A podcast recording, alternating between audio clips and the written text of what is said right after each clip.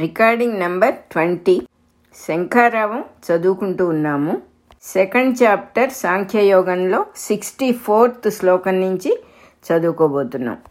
ఇక్కడ హెడ్డింగ్ ప్రసన్న చేతసుడు. ప్రాచీన శాస్త్రజ్ఞుల విభాగము ప్రకారము మానవుడు మూడు విభాగములుగా తెలుసుకొనబడుచున్నాడు. శరీరము మనస్సు తాను. వీనిలో శరీరమున సప్తధాతువులు ఉండును. దీనిని భౌతిక శరీరము లేక అన్నమయము అన్నమయ శరీరము అందురు. దీనిని సవ్యముగా నడుపుకొనుటకై అన్నపానీయాదులు స్వీకరించుచు చేతనవంతము చేయుచున్నది ప్రాణము. ఇది శక్తి స్వరూపము. దీనిని ప్రాణమయ శరీరము అందురు. ఈ రెండును కలిసి మొదటి విభాగం అగుచున్నది రెండవది యగు మనస్సున పంచేంద్రియ వ్యాపారములుండును. అవి బాహ్య ప్రపంచముతో సంబంధము కలవి. వాని సహాయమున మనస్సు శబ్ద స్పర్శ రూప రసగంధములయందు వర్తించును. రక్షణాది వ్యాపారములు కలిగి ఉండును. ఇట్లు కలిగి ఉండుటలో కొన్ని దోషములు ఎప్పటికప్పుడు గూడు కట్టుకుని చుండును. దీపము వెలిగినప్పుడెల్లా మసిబారినట్లు యంత్రము పనిచేయుచున్నప్పుడు మడ్డి మొదలగునవి ఏర్పడినట్లు ఈ దోషములు కట్టుకొనుచుండును. ఇంద్రియములు లక్ష్యముల యందు యంత్రముల వలె పనిచేయుచుండగా ఏర్పడిన ఈ దోషములే రాగద్వేషములు. వాని యందు ప్రవర్తించుచున్న మనస్సుపై ఈ దోషములు ఎప్పటికప్పుడు పనిచేయుచుండును.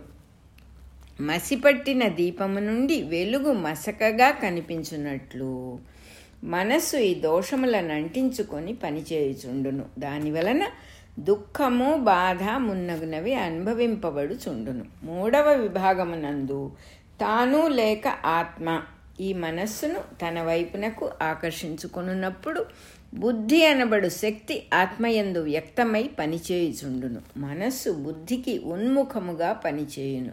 దీని వలన సజ్జనుడగు ధనవంతుని కడ కొలువులో ఉన్న బీదవానికి నిర్దిష్ట స్థితి ఎట్లు కలుగునో అట్టి నిర్దిష్టత నిర్దిష్ట నిర్దిష్ట స్థితియే బుద్ధి యొక్క కొలువులో ఉన్న మనస్సునకు కలుగును.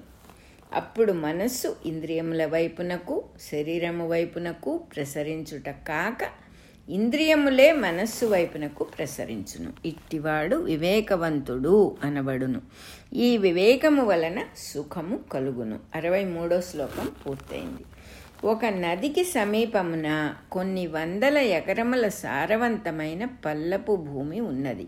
దానిని వినియోగించుకొనగల వినియోగించుకొనగల గలిగిన వానికి ఉచితముగా ఇవ్వగ ఇచ్చెదరు. కృషి శాస్త్రజ్ఞుడు కృషి శాస్త్రజ్ఞుడు దానిని ఒక వంద సంవత్సరములకు రాయించుకొనెను.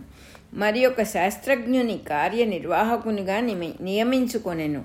వాని దగ్గర ఐదుగురు మేస్త్రీలు నియమింపబడిరి. వారందరూ కూలీలను పెట్టి దున్నించి ధాన్యము పండించిరి. పండిన ధాన్యము వాణిజ్యము చేసి పండిన ధాన్యమును వాణిజ్యము చేసి మరల కృషికర్మను సాగించుటకు పూనుకొనిరి. అందు శాస్త్రజ్ఞుడు చెప్పిన పథకమును కార్యనిర్వాహకుడు అమలు పరచను. అతడు చెప్పిన పథకములను ఐదుగురు మేస్త్రీలు అవలంబించి దాని ప్రకారం కూలీలను ఆజ్ఞాపించి పనిచేయింతురు. కూలీలు వారికి విధేయులు. ఇందు పథకము శాస్త్రజ్ఞునిది తీర్పు కార్యనిర్వాహకునిది. అమలుపరుచుట మేస్త్రీలది శ్రమ కూలీలది అనగా శాస్త్రవ శాస్త్రజ్ఞునిపై అందరూ ఆధారపడి అధీనులై ఉన్నారు. ఆ క్షేత్రము నానాటికి వృద్ధి చెంది వారందరూ శ్రీ శ్రీమంతులగుచున్నారు. మరి ఒక క్షేత్రమున కూలీలు స్వతంత్రించి ఎవరికందిన ధాన్యము వారు కాజేయుచున్నారు. మేస్త్రీలు వారితో లాలూచీలు పడి తామును తమ వంతు కాజేయుచున్నారు కార్యనిర్వాహకుడు వారితో చేతులు కలుపుచున్నాడు. శాస్త్రజ్ఞుడు క్రమముగా దివాళా తీసెను. క్షేత్రము చిన్నాభిన్నమైనది. కృషి సాగలేదు. కొంతకాలమునకు అందరూ దరిద్రులై తలా ఒక దిక్కున యాచకులుగా సాగిపోయిరి. ఇందు మొదటి శాస్త్రజ్ఞుని పొలము వంటి ఫలితము బుద్ధికి అధీనమైన మనస్సు వలన కలుగును. రెండవ శాస్త్రజ్ఞునకు పట్టిన గతి ఇంద్రియములకు అధీనమైన మనస్సునకు పట్టును. ఇందు ఆ శాస్త్రజ్ఞుడు బుద్ధి కార్యనిర్వాహకుడు మనస్సు మేస్త్రీలు ఇంద్రియములు కూలీలు శరీర భాగములు ఒకచోట కలిసి పనిచేయుచున్న జట్టు వంటిదే మానవ తత్వము.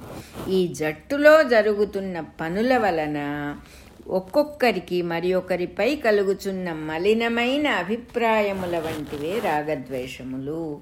వాని వలన దుఃఖానుభూతి కలుగుచుండును.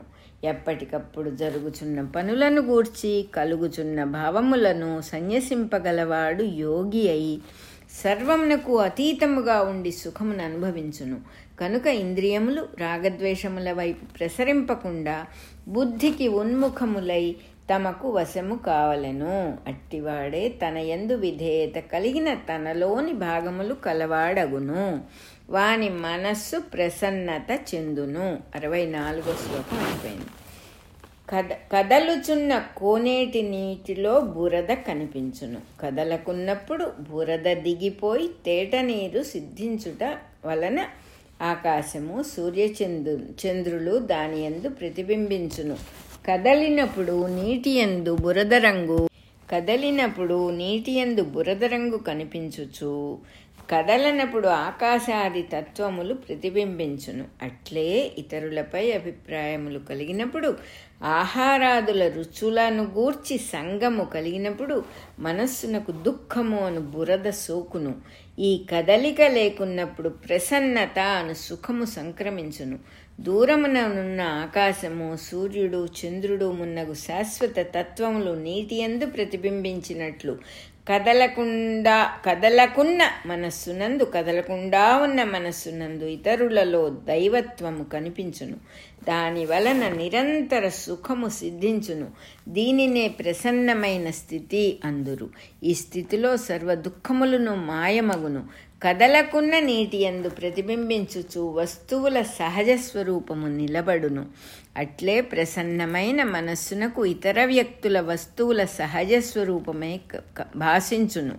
ఇట్లు భాషించు స్థితిని మనస్సు అనరు బుద్ధి అందురు. కోనేటిలో నీటి అల వంటిది మనస్సు. ఇది చాంచల్యముతో వ్యక్తమగును. అల లేనప్పుడు ప్రతిబింబించు ప్రజ్ఞ వంటిది బుద్ధి. ఇది నిశ్చలత్వము నిశ్చలత్వము వలన సిద్ధించును.